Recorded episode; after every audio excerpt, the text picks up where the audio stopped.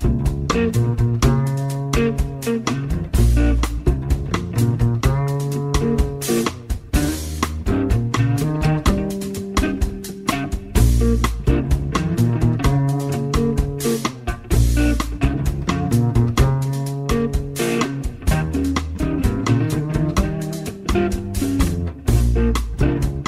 En Radio Marca comienza Noches Americanas con Abraham Romero.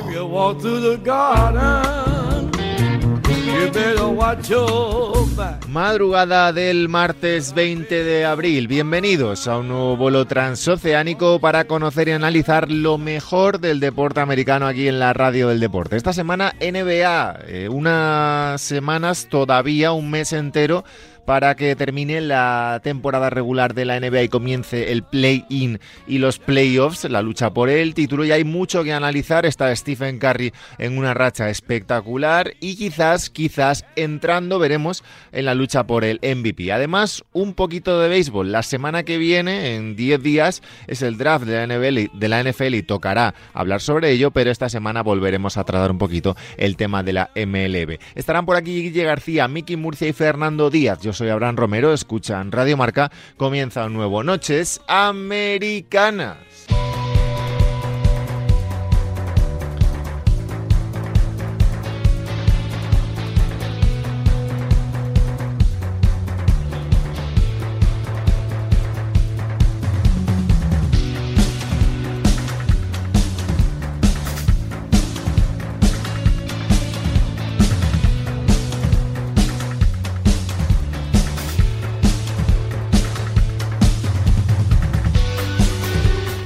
Está mal en varios días superar primero un récord de Will Chamberlain, segundo después un récord de Kobe Bryant. La semana de Stephen Curry, eh, hay que hablar de Stephen, hay que hablar de Don Stephen, eh, protagonista de este programa, nuevo programa de Noches Americanas, nueva parte de la NBA a un solo mes, a cuatro semanas apenas del final de la liga regular. Tenemos que analizar un poquito el calendario otra vez de lo que les queda a los candidatos a entrar en playoffs, el tema del MVP que está más o menos claro, pero hay jugadores haciéndolo muy bien y hay que mencionarlos y posiciones, últimas posiciones de cara a ese draft de final de temporada. Guille García, ¿qué tal? Buenas noches, buenos días, buenas tardes.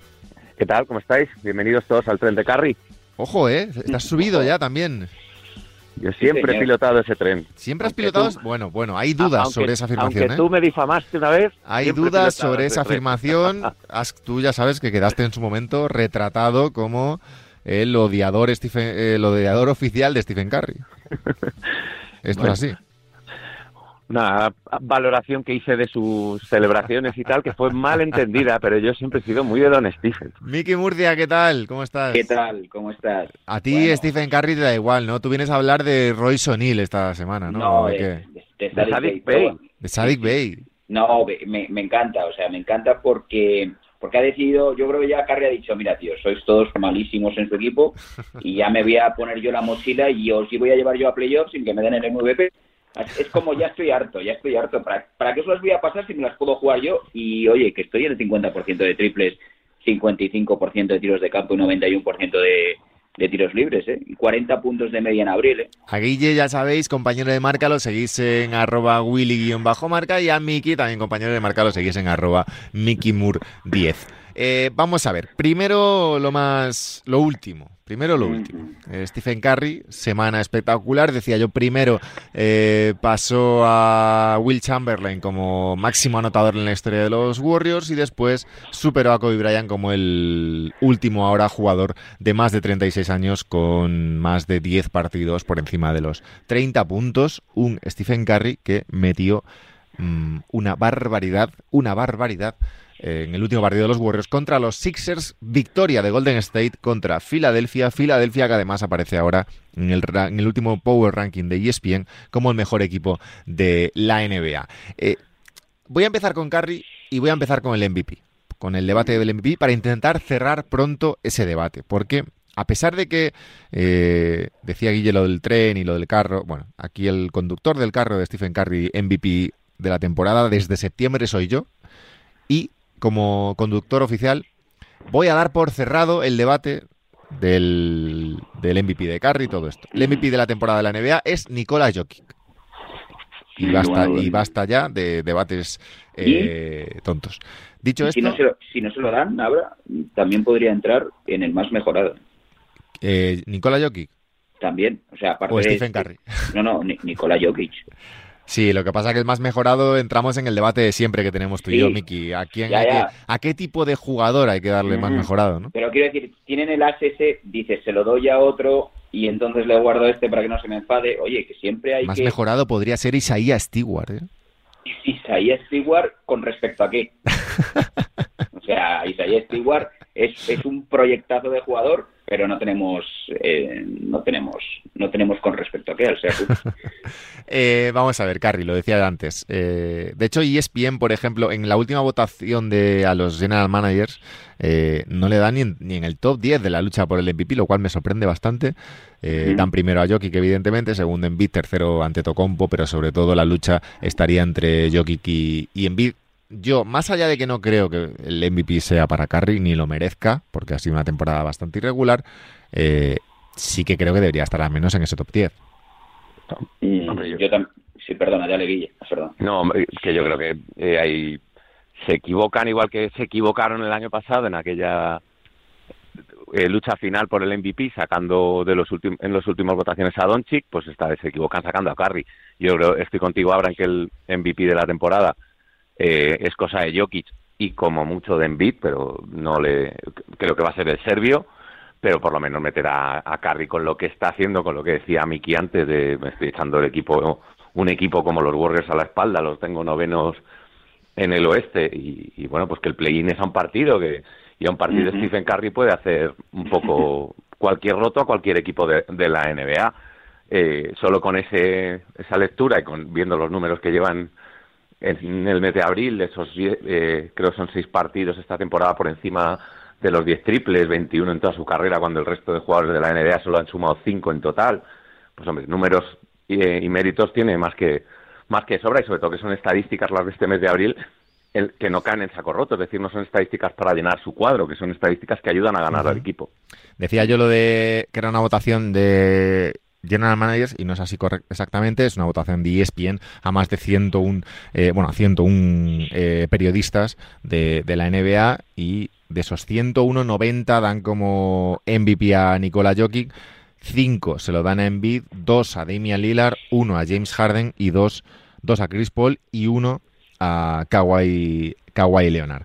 Eh, Jokic el 1, Embiid, Antetokounmpo, Lillard, Harden, LeBron James sexto, Chris Paul, Kawhi Leonard, Luka Doncic, Rudy Gobert décimo, Donovan Mitchell, Stephen Curry y Devin Booker son los que han recibido votos.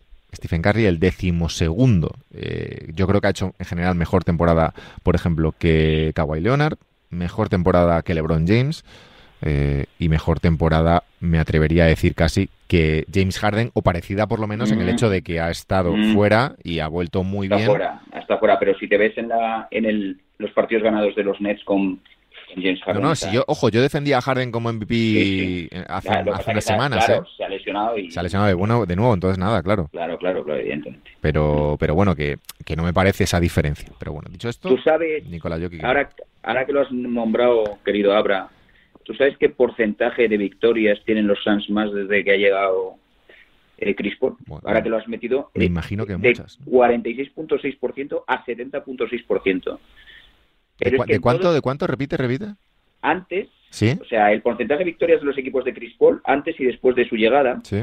Antes en Suns era 46,6% y era 70,6%. Pero de en toda su carrera, desde que él ha llegado antes y Sí. después en todos, en Hornets, en Clippers, en Rockets, en OKC, todas ha mejorado el, Normal. el equipo. Sí. Bueno, qué Bueno, bien, oye, que es un jugador que, que me parece bien, que oye, que Sí. un equipo que va segundo con un récord absoluto, como los Suns, que han crecido mucho, Sí, que sí. tal, oye, pues me parece bien que esté en la, en la carrera por el playoff. Y Hombre, están- Antes que, sí, sí, tan que para mí, oye, de los, los cuatro primeros, ¿no? Podríamos Totalmente. hablar. a- 8-2 en los últimos 10 partidos. eh, Claro, récord alucinante. Van a eh, ser segundos, yo creo. Bueno, veremos porque queda un mes todavía, pero, pero sí, evidentemente.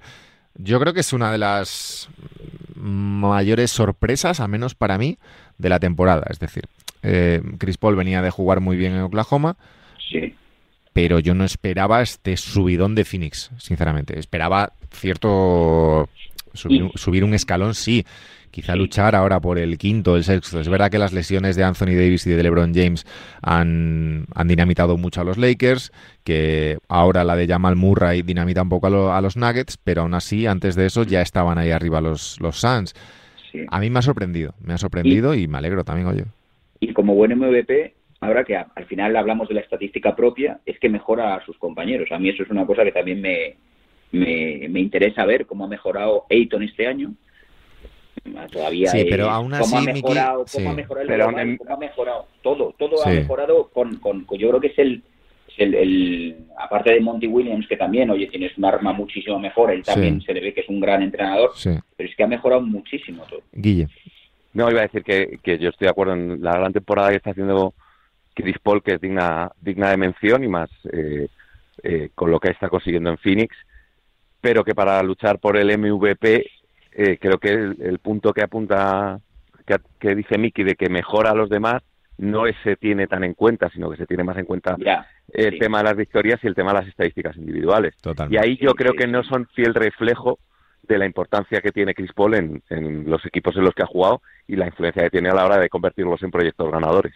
Totalmente. Bueno, es verdad que en cuanto a mejora, a cuánto mejora a los demás, yo creo que jugadores como Jokic, como Embiid, como tal, sí que han demostrado que mejoran a sus compañeros. Sobre todo Jokic en este año. Este año es que Denver ha ganado muchísimos partidos sin Jamal Murray, ha ganado muchos partidos sin Michael Porter, ha ganado sin Millsap, ha ganado sin Gary Harris y el que siempre está y el que se juega una minutada y ojo a las minutadas eh, luego de cara a playoffs es, es, es, Nikola Jokic. Eh, volviendo a la de Phoenix y por terminar de ese, ese tema, yo sigo creyendo que les falta algo en, para playoffs. Es decir, están muy bien en la clasificación, llevan, son seis victorias más, ¿no? Que los Lakers, por ejemplo, pero creo que les sigue faltando algo. algo. No creo que les falte tanto como, con, como a Utah, porque yo con Utah sí que es verdad que, que soy muy crítico y les juzgo mucho, pero creo que a Phoenix, y, lo veremos en su momento, les puede faltar banquillo para, afrontar ciertas eliminatorias. Eh, les va a tocar, por ejemplo, siendo segundos y teniendo en cuenta que ahora mismo el play-in lo jugarían Dallas, Memphis, Golden State y San Antonio. Y eligiendo quizá a Dallas y a Golden State, ¿no? Para entrar en playoff de esos, de esos dos, de esos cuatro, perdón, les tocaría o Dallas o Golden State en primera ronda. ¿Les veis tan superiores? A Dallas quizás sí, pero es que a Golden State es que con el nivel actual de Curry eh, no sabría deciros. Yo, o sea, es lo que te decía antes, igual a un partido, dos partidos, Stephen Curry te puede dinamitar, pero a una serie larga y sí que veo corta la plantilla de Warriors y más con la lesión de, de Wiseman, ¿no? que no, no tienen ahí un recambio que pueda hacer eh, daño o comparar o jugar con, con DeAndre Ayton. En el caso de Dallas también le vería favorito a Phoenix, aunque un poco menos. Por potencial de plantilla, creo que Dallas tiene un poco más de amplitud que los Warriors, pero es que las cosas por Dallas están, están bastante revueltas y parece que la química no es la mejor para afrontar este final de temporada.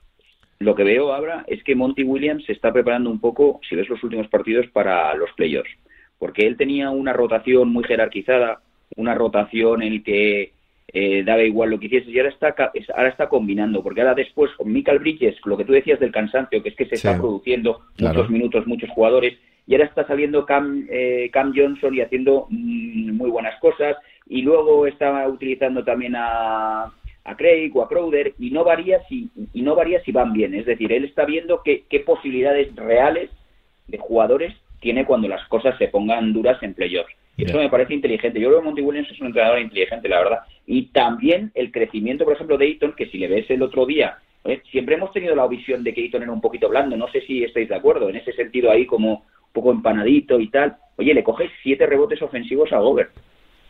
sí, a ver, ¿eh? tiene, que acabar evolucionando, yo creo. Sí, sí, sí, todavía le falta, le falta alguna tontería. Y yo creo que jugar playoffs le va a ayudar en ese sentido también. Pero, le va a veo sí, eso es, pero le veo, oye, siete rebotes ofensivos a Utah, con Gobert está muy bien. Eso es un, eso es un, vamos, una maravilla. Y luego también juega contra Chris Wood, no sé, contra Houston. Yo ese partido no lo vi, se lo vi los, los highlights, digamos, el resumen. Y oye, también es que, eh, ojo, este tío físicamente, a poco que se ponga y tal, es un torpedo.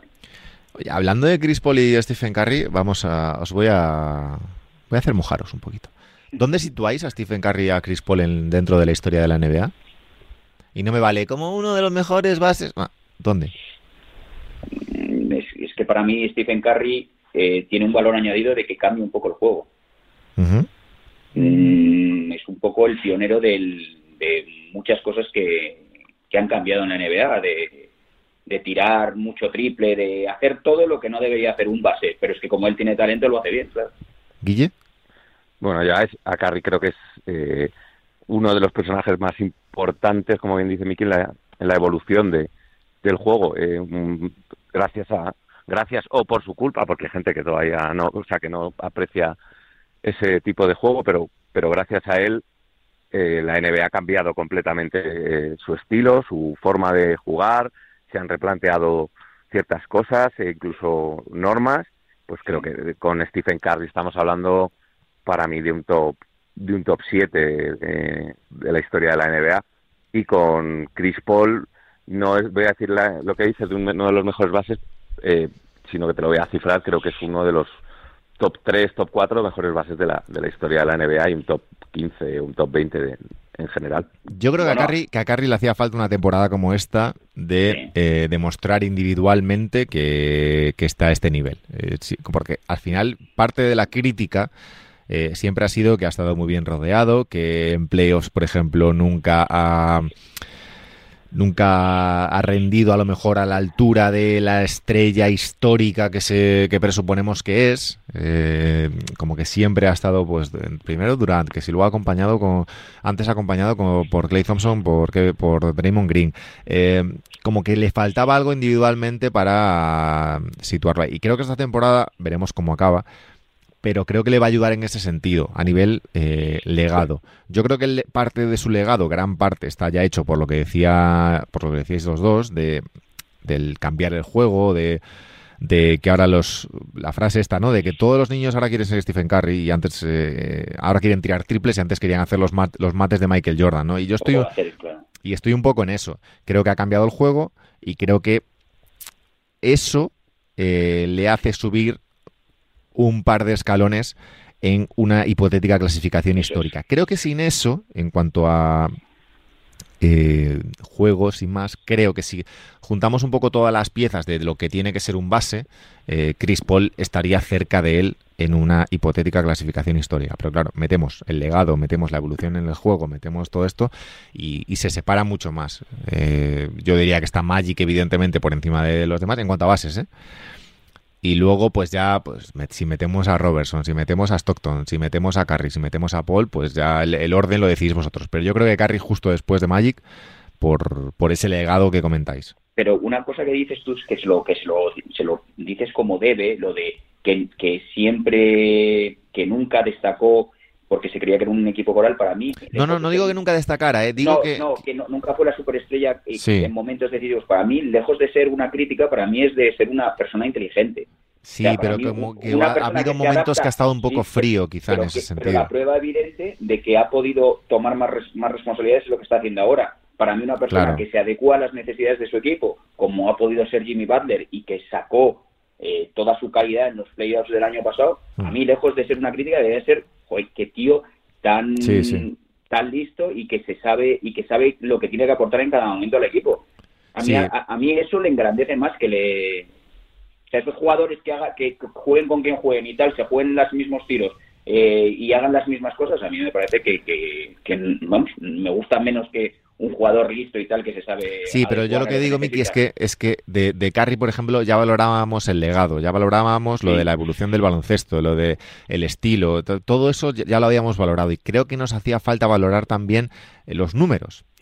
El, el- más allá de los triples, el, el decir, ostras, se está haciendo, lleva eh, más de 10 partidos por encima de 30 puntos, teniendo eh, 33 años, supera no sé quién en el récord de tal. Más allá del récord de triples, que ya de por sí es una barbaridad, que decía. Kerr, por ejemplo, ayer, eran eh, 21 partidos con 10 o más triples, eh, cu- cuatro, y cuatro habían sido la última semana. y, el, y, el, y el siguiente jugador en la historia de la NBA con más partidos de 10 o más triples era Clay Thompson con 5. Es decir, eh, Stephen Curry ha hecho casi lo mismo en una semana a nivel números que cualquier otro jugador en la historia de la NBA en su carrera entera. Sí, sí, ha, hecho una... sí, ha, hecho un tercio de, de, de partidos con 10 triples. Claro. En, en, en, o sea, Clay Thompson, que es, es eh, cinco partidos con más de, de 10 o más triples, eh, Clay Thompson cinco partidos en su vida y es el que más en la historia de la NBA sin llamarse Stephen Curry. Y Curry cuatro, solo en una semana. Es que es una barbaridad. Y, y digo lo de los lo de los números porque porque creo que para el para el legado histórico de los jugadores son importantes al final. Sí, pero que no ha sido egoísta, que él sabe perfectamente eso, pero no ha sido egoísta. A, a, mí me parece bien esos jugadores que, siendo una superestrella y, y pudiendo destacar más, lo anteponen todo al, al, interés del equipo. Y es lo que ha hecho y lo que me parece que es increíble con todo el talento que tiene. Totalmente. Y lo que, y lo que está haciendo ahora. Es, es, decir, ahora, ahora da otro es. paso más eso llevando es. al equipo, lo hace todo en función del equipo. Eso es.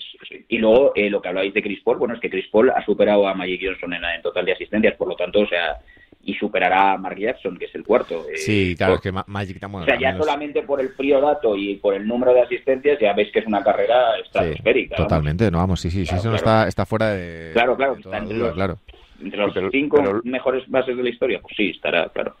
Luego no se le valorará, lo que hablaba antes habrá con temas del legado, eh, en función de, de es que el legado títulos es muy importante, y, y, premios individuales, porque por ejemplo se va, seguramente se retire Chris Paul sin un MVP Seguro, sí. en, en, el bolsillo. Eh, sin veremos jugar, con el y tema. sin jugar unas finales. Eso es, veremos, iba a decir con el tema de las finales y de los anillos, pero estamos hablando de eso. Eh, los que lo estamos viendo a día de hoy. Sí, pero eso da igual. Claro, claro, por claro. eso digo, sí no, vamos a valorar eso. Claro, pero el, el, de mañana, el chaval que descubra la NBA dentro de aquí 10 años y vea poco más allá de los highlights y descubra un poco los números, vea que no ha ganado un MVP un anillo, va a decir, pues no me pueden vender a este tipo como uno de los mejores bases de la historia. Va a ser más recordado, y quiero que se me entienda esto que voy a decir, porque igual sí. para algunos es una barbaridad. Va a ser más recordado Russell Westbrook ahora mismo que Chris Paul. Seguramente, porque aparecerá Y que se me entienda, ¿eh? Claro, es que dentro de 30 años, eh, los mismos que ahora en 2021 vemos las estadísticas de 1960, seguramente haya eh, jugadores mejores eh, y me lo invento y es un ejemplo que no nadie tiene que juzgar ahora mismo. Eh, uh -huh. Seguramente habría pivos mejores que Moses Malone.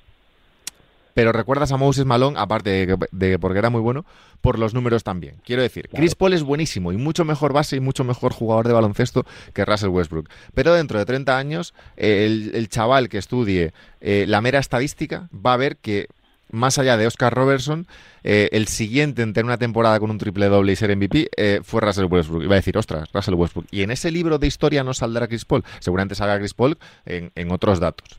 Y, y, seguramente si estudias más el juego descubrirás lo gran base que, que fue y, y, ojo que queda esta temporada que no sabemos lo que va a pasar.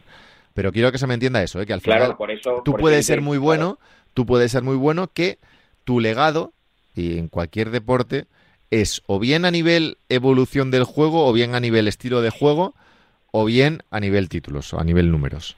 Y creo que a Chris Paul le va a faltar parte de eso.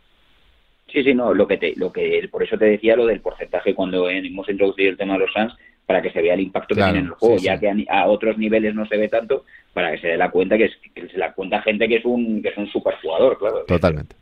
Totalmente. Eh, dicho esto, más cosas sobre la semana de, de, la NBA. Decía antes que quedaba un mes solo para el final de la temporada regular, que acabará en torno al 16 de mayo, si no me equivoco. Era sobre, era eso, era sobre esos días. El 22 Lo tenía por aquí apuntado. Sí, el último día de temporada regular de la NBA es el 16 de mayo. El play-in empezará sí. el 18 y terminará el 21. Y el 22 de mayo, es decir, en un mes y dos días, empezarán los, los playoffs. El play-in, recordad, eh, juegan sí. el número 7 contra el número 8. El que gane eh, será no, el 8 contra el, el, el, 9 contra el 10 y el que gane juega contra el ganador del séptimo contra el 8, ¿no? Eh, claro, pero, pero el, el, primer partido es el 7 contra el 8. Eh, no. Y no, ¿No? sí, yo, yo creo que el primer partido Ah, es el sí. 7 contra el 8. Sí, sí, sí. Primer partido es... Primer, si yo tengo aquí apuntado. Ah. Eh, si me equivoco, pues eh, un abrazo No, a no, todos. Eh, eh, el primer partido es el 7 Sí. contra el 8 Sí. y el que gane se lleva el séptimo puesto de los playoffs. y eso juega contra el segundo, la primera ronda. Y el equipo que pierda pasa al partido número 3. Y ahora, el partido número 2 es el 9 contra el 10. Eso es. El que gane juega el partido 3 contra el que haya perdido del 7 contra el 8. Y el que pierda, que del 9 contra el 10, queda, queda eliminado, evidentemente, y entra en la lotería del draft de la NBA. Hay dos equipos de cada conferencia, o sea, un equipo de cada conferencia que tiene posibilidad de entrar en la lotería. Va a ser el, el 14 y el 15 eh, de, de esa, de esa lotería. Eh, entonces, 7 contra 8, 9 contra 10, el que gane del 9 contra 10 contra el perdedor del 7 contra 7 8 contra 8. y el que gane del 7 contra 8 es, juega contra el segundo y el otro contra el primero de cada conferencia. Dicho esto, que la hemos liado más que otra cosa, eh, Es por darle un ¿cómo está ahora la temporada? Ranking de ESPN, Philadelphia 76ers por encima de Utah Jazz en- a un mes, como digo, de, de empezar la NBA. Cuidado con Utah porque Donovan Mitchell eh, está un poco lesionado, voy a decir un poco, un poco solo. Cuidado cómo llega ese equipo a playoffs. Sé que insisto mucho en este tema, pero yo en un Utah primero contra, si me ponéis Golden State octavo, veremos, Mm. veremos. Eh, eh, iba a hablar de Filadelfia. Filadelfia, eh, mejor equipo de la NBA ahora mismo para ESPN. Ha vuelto en bid, eh, está Ben Simmons, están todos bien, teniendo en cuenta Bueno, las... ahí están como medio, algunos medio tocados, ya sabes, ahora Sí. es que la temporada está siendo muy muy rara, juega un partido, descansa otro, eh, ya sabes, el- hasta que, pero vamos, que sí, que están todos prácticamente disponibles, son pierde un partido, no juega este, o le duele un poco la cadera, Sí. como a Simons, ¿sabes? Pero decía yo lo de Filadelfia porque esta semana, aparte de Golden State Warriors, juegan contra Phoenix Suns y doble partido en Milwaukee. O sea que tela ahí, ahí se va a jugar parte de las opciones de estos dos, dos equipos por quedar primero, segundo o tercero de la conferencia este y veremos. Una conferencia este en la que hablábamos antes del tema de Harden en los Nets y tal, eh, se ha lesionado o, ha- o está tocado Kevin Durant otra vez, en este caso en, en el muslo. Eh, tengo dudas de cómo va a llegar este equipo a playoffs a nivel salud. Yo tengo dudas, por ejemplo, con, con Kevin Durant. O sea, eh, no tengo dudas, una vez está en la cancha, porque la cancha ha demostrado que ha vuelto de sus lesiones, cómo se fue, pero tiene muchos problemas físicos. No sé si han sido 23 partidos solo los que ha jugado toda la temporada y, y cada dos por tres hay problemas musculares y esto en, eso, en una temporada regular en la que, bueno, pues hay muchos partidos que no se juegan al 100% de nivel de exigencia física. Sí. No sé, no sé lo que va a pasar con ellos cuando, cuando empiecen los playoffs, empiecen a endurecerse las defensas y empiece a haber más contacto, menos pitado y, y Durant pueda, pueda tener problemas físicos. Con Harden tengo menos dudas, creo que se lo están tomando con más calma y le están dejando recuperarse, pero, pero sí es verdad lo que tú dices, que, que a ver qué pasa con los Nets una vez que empiecen los playoffs. Y Miki, una pena lo de la Marcus. Sí, la verdad es que una pena porque a diferencia de Griffin, del que hablamos, que yo creo que Griffin, bueno, está como está, estaba aportando cosas, la verdad, estaba aportando mucho, eh, se le caen los puntos a la Marcos, es que lo hemos dicho, es un jugador ofensivo brutal y que con su inteligencia, pues bueno, en ese equipo pues tenía, podía, podía tapar en defensa. Y bueno, pues ya sabes cómo es la vida ahora. Eh, este año hemos tenido cosas de estas que te dejan un poco, te encogen el corazón, ¿no? Los casos del Ebert y eh, la Marcus que ya tuvo que ya tuvo algún problema. Eh, caso de Chris Bosh también recuerdo. Eh, Sí. Bueno, pues eh, yo prefiero que los pillen a tiempo. Oye, ya ha hecho su carrera en la en la NBA. Creo, desgraciadamente, aunque tiene muy buenos números, eh, no está para Hall of Fame, que era el gran debate de, de los últimos días. Sí. Y, y bueno, pues, pues nada, pues eh, un gran jugador que se retira y que yo, una pena que no se hubiese retirado en donde yo le vi crecer, que es en los, en los Blazers. claro. Eh, siete veces All-Star y cinco años en los mejores quintetos de la temporada. Eh, solo hay nueve jugadores que hayan sido elegidos cinco o veces o más en, en la última década. yo creo que estoy con Miki que no le da para el Hall of Fame hablando un poco de temas banales, teniendo en cuenta que se retira por un problema de salud, evidentemente, y, tampoco es cuestión de entrar en más detalles.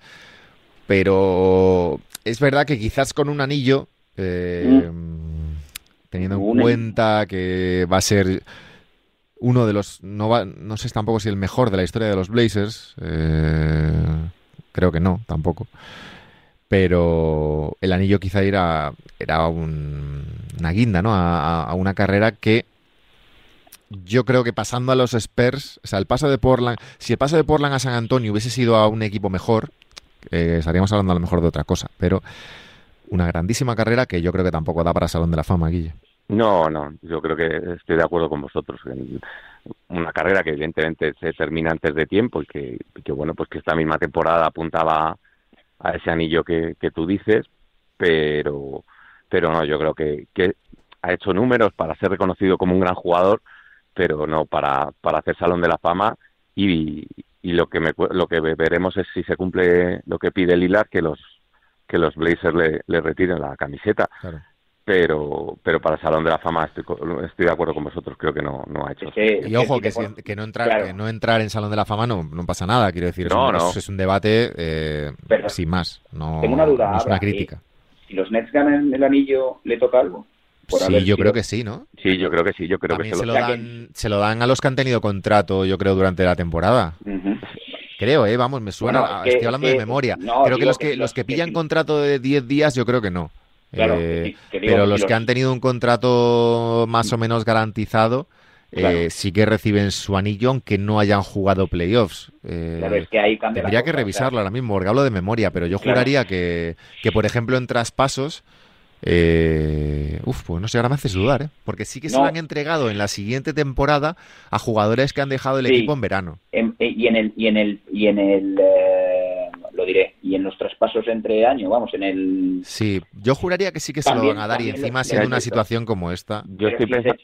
que si se lo dan ya las cosas cambian, claro, porque ya lo tienes, o sea, en tu hoja de Pero, pero se lo dan, entiéndeme... Eh, sin, sin, haberlo ganado en la cancha, eh, que aunque suene muy mal, eh, es verdad que ha aportado los partidos que ha estado, pero no va a ser, yo creo que no se puede tener en cuenta si, eh, si finalmente le dan el anillo, que yo estoy con, con Abra, creo que sí, me recuerda un poco al caso de, Elgin Baylor, que no juega la temporada esa famosa de los Lakers, que acaban ganando el anillo a Boston, y sí se lo dan, porque juega 10 partidos u 11 al principio hasta se rompe la rodilla, y creo que este es un caso similar, pero que no creo que sería justificable un ingreso en el Salón de la Fama o valorar la carrera de la Marcus Aldridge por, por el anillo que pueda conseguir con los Nets eh, después de, lo que ha pasado. Y, hablando también de, temas de salud y esto, no tiene nada que ver con la NBA, pero bueno, de hecho fue drafteado y tal, pero tú lo sabes más, Guille. Eh, Gentile ha dejado eh, estudiantes por temas relacionados con el COVID, ¿no? Pues porque, mira, lo hablaba el otro día con un compañero de la prensa, un poco con el... Le ha pasado lo que a Jason Tatum, que sigue, el otro día dijo que jugaba todavía, necesitaba inhalador para abrir los pulmones y tal, y parece ser que Gentile es que ni eso, que es que daba dos carreras y enseguida tiene, está teniendo problemas respiratorios y, bueno, pues que no ha terminado de, recuperarse de, la COVID y, le ha obligado a, quedarse en Italia. No es la misma edad, ¿no, Guille? Tampoco. Bueno, Gentile tendrá 30 años. Sí, Gentile creo que son 30, 31 años. Sí. A ver, yo creo que es algo que no ha dicho nada de retirarse. Gentile tiene 28. Ah, 28, mira. 28 es muy joven todavía. Sí, sí, sí, pensaba que tenía alguno más, sí, sí. Que eso puede seguir afectando, como decía Guille, ya afectó a y afecta a Jason Tatum y, veremos si no afecta a alguno más eh, o está afectando y no se cuenta o, afecta en unos meses a, unos jugadores porque porque puede pasar, eh, evidentemente. Porque, por desgracia de esto no sabemos, todavía no sabemos todo lo que nos depara. Eso es. Y, cuando hablabais ahora de la conferencia este, por, por, eh, ver lo del play-in, eh, veo muy mal a Indiana. ¿eh? Veo muy mal a Indiana porque además muy malas noticias con Turner. Bueno, y es que además no está jugando Sabonis tampoco todos los partidos. Tampoco, yo no sé, no sé qué está pasando ahí. quintetos mm, ya un poco, poco raros y tal.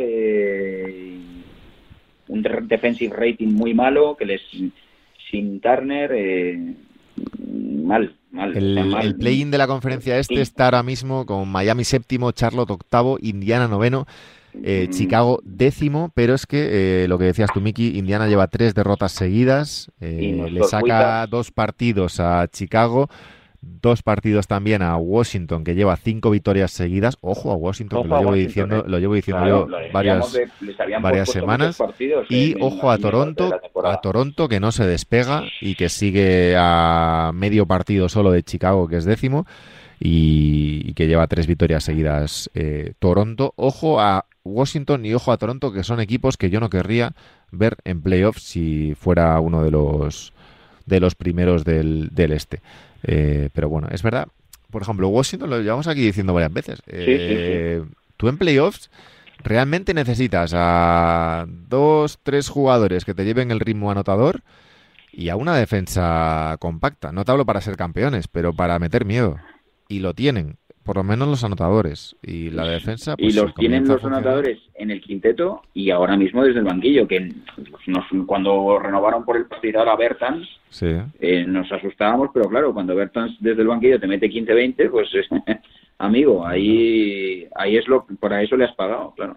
Totalmente, totalmente. Oye, ¿cómo veis a... Vamos, va a volver la Melo Ball seguramente, por cierto, antes de que acabe, de que acabe la temporada. Gran noticia, Gran noticia. gran noticia. Eh, y ha dicho Zion Williamson que le gusta mucho el Madison Square Garden. Ojito ese guiño, ¿eh? Pero aparte eso es casi tampering, ¿eh?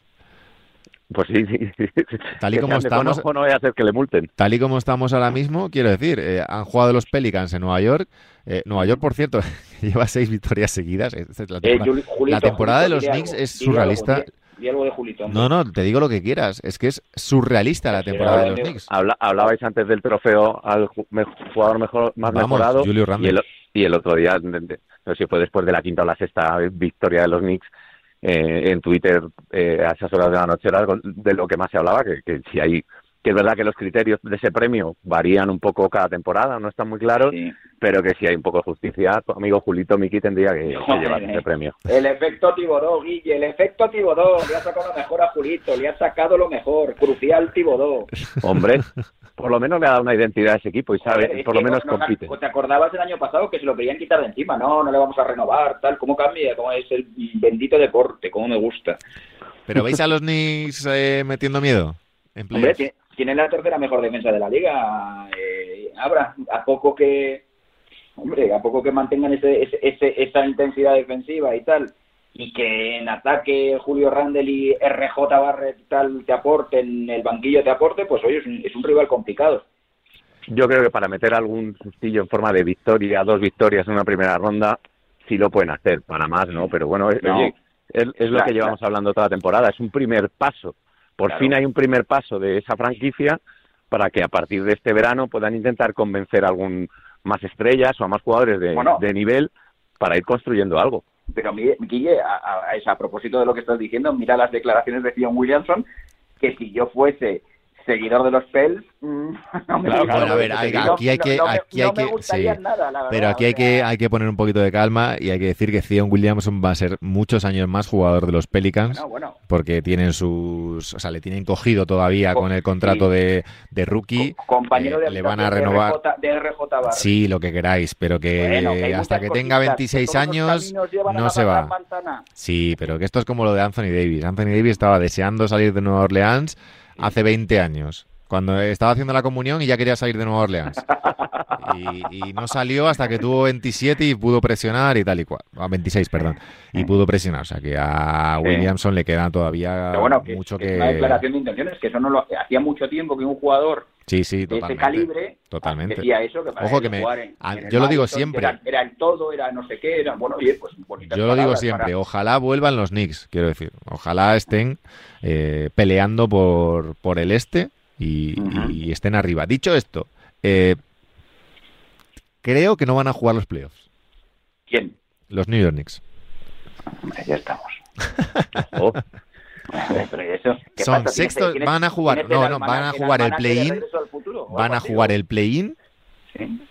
que queda escrito, van a jugar el play-in y van a perder el play-in. Porque van, les va, son sextos ahora mismo, tienen un partido de ventaja sobre Miami Heat.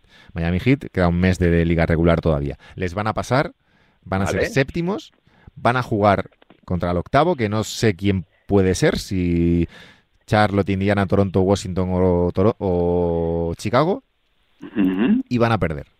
Y van a perder O sea, dos partidos Knicks, porque estos son los New York Knicks. Y va a Me ser... estás hablando de los Knicks que han ganado seis, siete, seis Sí. los últimos... Ah, Sí, sí, sí, sí, sí. Que están en una dinámica claramente Sí, sí, positiva, sí, que sí. Sí, sí, sí, sí, sí, sí. haciendo el guion que Sí, se prevé de los Knicks, ¿no? Eso que luego es, se, re- se reirán en las películas. Si alguien series. sabe, si alguien sabe aquí de franquicias tóxicas y de tal, soy yo.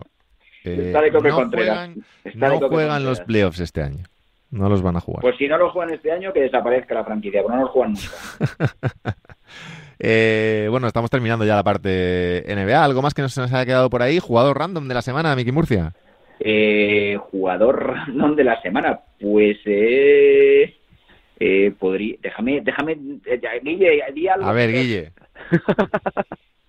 Guille, No. ¿cómo, no, Guille, ¿cómo es a Atlanta Hawks? Que nos faltaba por hablar ahí un poquito de ellos. Bueno, 8-2 eh, últimos de partidos, ¿eh? Eso es, les veo estabilizándose después de aquella crisis eh, que nos hizo dudar de, de ellos, de, eh, de un equipo al que, si no recuerdo mal, todos eh, decíamos que nos apetecía ver, que tenía muy buena pinta, los jóvenes, las llegadas de, de Bogdanovich, luego la, la de Rondo, aunque luego no, no tuvo impacto, y, y bueno, pues la salida del de Pierce, de la llegada de Nate McMillan les ha estabilizado, les ha dado una- otra vez, vuelvo a lo mismo, una identidad sobre todo defensiva. Creo que, que Atlanta ahora por lo menos defiende y como los elementos en ataque ya los tenía, eh, pues le ha da- valido para dar un paso adelante y estabilizarse como uno de los equipos más eh, atractivos de la conferencia este y con de cara a los playoffs, ojito, eh, que, bueno, pues que con- siendo cuarto, pues que pasen, o quinto, que pasen una Sí. primera ronda contra un cuarto, no me parece descabellado. Miki, Mira, te voy a dar dos nombres. ojo, a ver. Dos nombres, uno que está volvió ayer de, de lesión a- en Grizzlies, de Anthony Melton, que se salió, Sí. que eso no puede ser más random que Anthony Melton. Y luego otro que hay que seguirle para las fantasies y tal, que es nuestro amigo Drew Eubanks de, Madre mía. de San Antonio Spurs. Madre mía.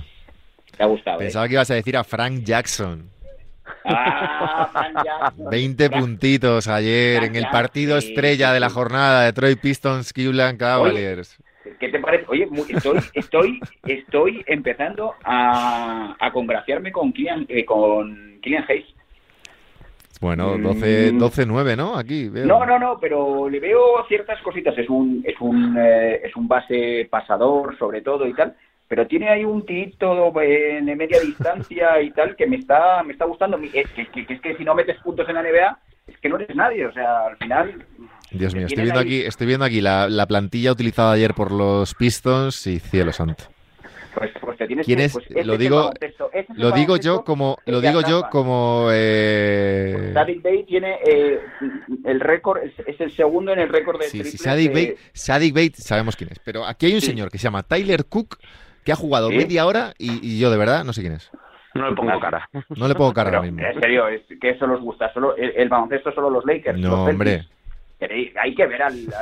que estamos en, en una semana además que hay que ver al, miserable, joder. Que tenemos que estar ahí todos unidos. Ay, Dios mío. Bueno, Miki Murcia, cuídate mucho, un abrazo. Venga, un abrazo fuerte para Guille todos. García, otro para ti. Un abrazo. cuidaros. Nosotros vamos a hablar un ratito de béisbol, eh, dejamos la parte NBA, ya sabes que si ves esto a través de Evox, eh, YouTube, donde sea, eh, cancela y abres el- la, otra, la otra pista de audio y nos encuentras ahí hablando un poquito de béisbol y si no, pues en arroba noches americanas te encuentras todos los contenidos. Un abrazo.